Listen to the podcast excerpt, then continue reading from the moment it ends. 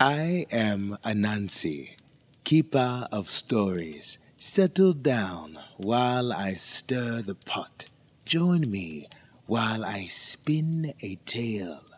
Welcome to Anansi Storytime. I'm your host, Max Baskin. Today we have a story about how everything comes up tails when a man is outfoxed on a wager. Our story is called How a Man Was Bewitched and Had His Head Shaved by Foxes, and it is based on a story compiled by Lord Redesdale. Our players are Thomas Sixton, Lynn, Morgan Hazelwood, Terry Barston, Keith Riley, and Matt Olaf Hinton. Please enjoy. Come, sit, listen. I once heard a story that started like this.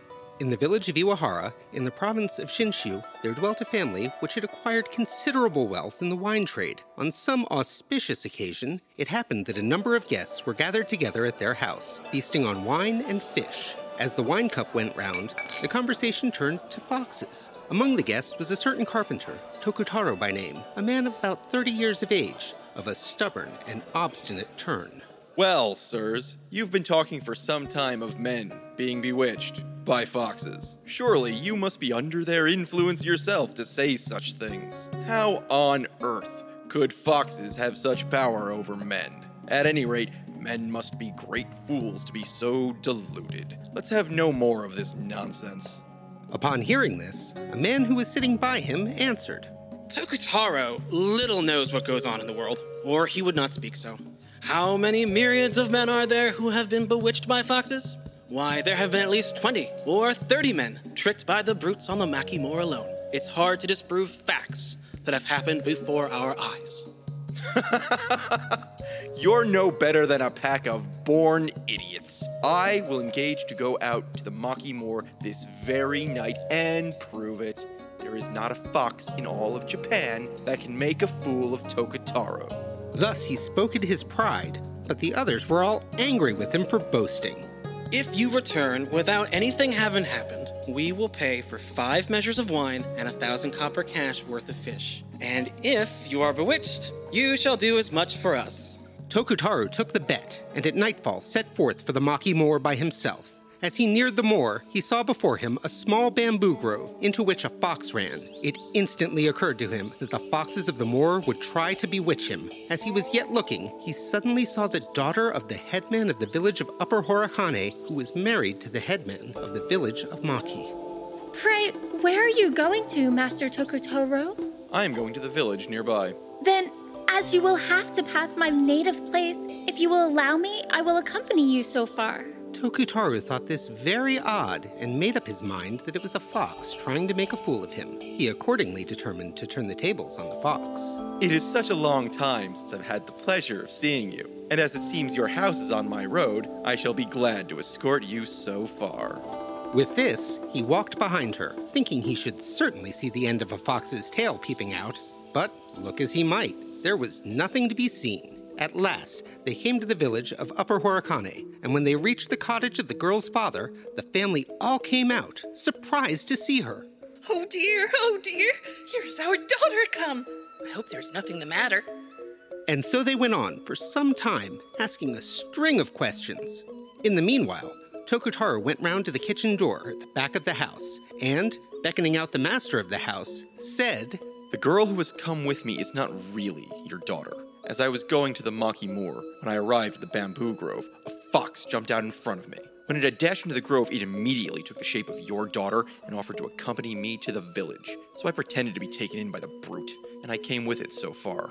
On hearing this, the master of the house put his head on one side and mused a while. Then, calling his wife, he repeated the story to her in a whisper. But she flew into a great rage with Tokutaro. This is a pretty way of insulting people's daughters. The girl is our daughter, and there's no mistake about it. How dare you invent such lies? Well, you are quite right to say so, but still, there is no doubt that this is a case of witchcraft.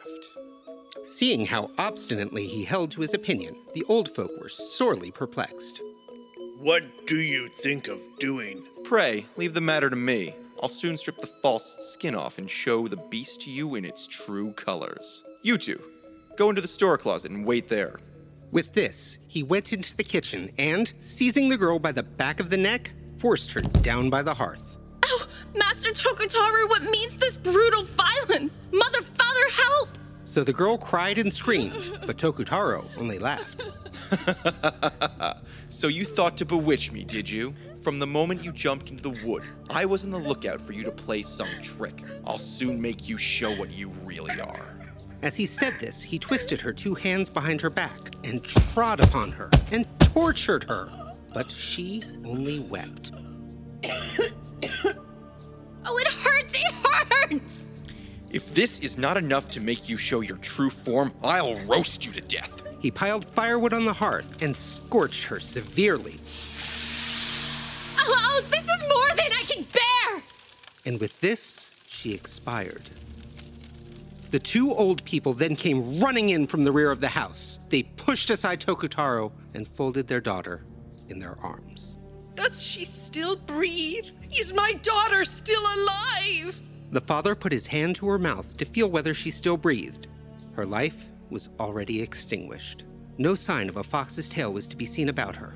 Then they seized Tokutaro by the collar. On pretense that our true daughter was a fox, you have roasted her to death. Murderer!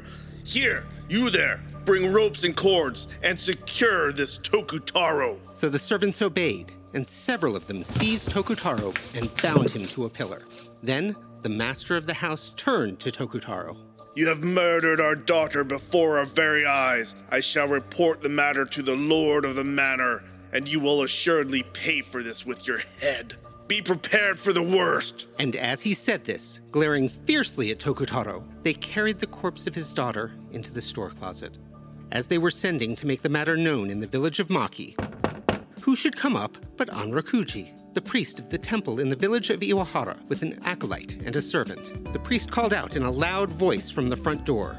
Is all well with the honorable master of this house? I have been to say prayers today in a neighboring village, and on my way back I could not pass the door without at least inquiring after your welfare. If you are at home, I would fain pay my respects to you. As he spoke thus in a loud voice, he was heard from the back of the house. And so the master got up and went out to him.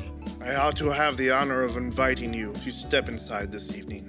But really, we are all in the greatest trouble, and I must beg you to excuse my impoliteness. Indeed.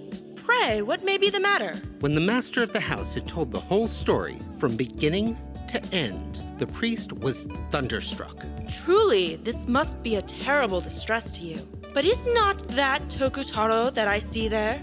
Oh, your reverence, it was this, that, and the other. I took it into my head that the young lady was a fox, and so I, you know, killed her. But I, I pray your reverence to intercede for me and save my life.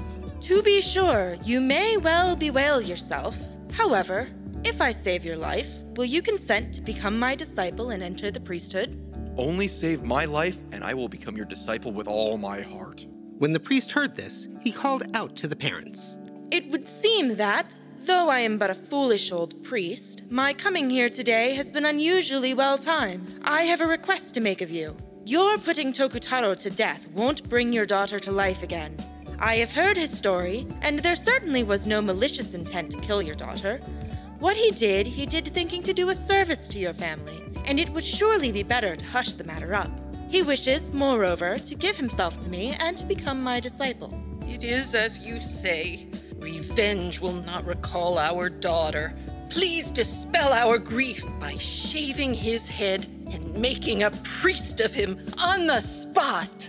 I'll shave him at once before your eyes. The priest immediately caused the cords which bound Tokutaro to be untied, and, putting on his priest's scarf, made him join his hands together in a posture of prayer. Then the reverend man stood up behind him, razor in hand, and, intoning a hymn, gave two or three strokes of the razor, which he then handed to his acolyte, who made a clean shave of Tokutaro's head. When the latter had finished his obeisance to the priest and the ceremony was over, there was a loud burst of laughter. And, at the same moment, the day broke and Tokutaro found himself alone in the middle of a large moor. At first, in his surprise, he thought that it was all a dream and was much annoyed at having been tricked by the foxes. He then passed his hand over his head and found that he was shaved quite bald. There was nothing for it but to get up, wrap a handkerchief round his head, and go back to the place where his friends were assembled. Hello, Tokutaro. So you've come back. Well, how about the foxes? Really, gentlemen, I am quite ashamed to appear before you. Then he told them the whole story and, when he had finished, pulled off the kerchief and showed his bald pate. What a capital joke! Amid roars of laughter, his listeners claimed the bet of fish and wine. It was duly paid, but Tokutaro never allowed his hair to grow again and renounced the world and became a priest under the name of Sinan. I hope you enjoyed the tale. When you return, perhaps I will tell you another. The tale of how a man was bewitched and had his head shaved by foxes was reinterpreted by Max Baskin. For more information on Anansi Storytime, visit us at spiderstorytime.com. Follow us on Twitter at Anansi Storytime and like us on Facebook at Anansi Storytime. Thank you for listening. We'll see you next time.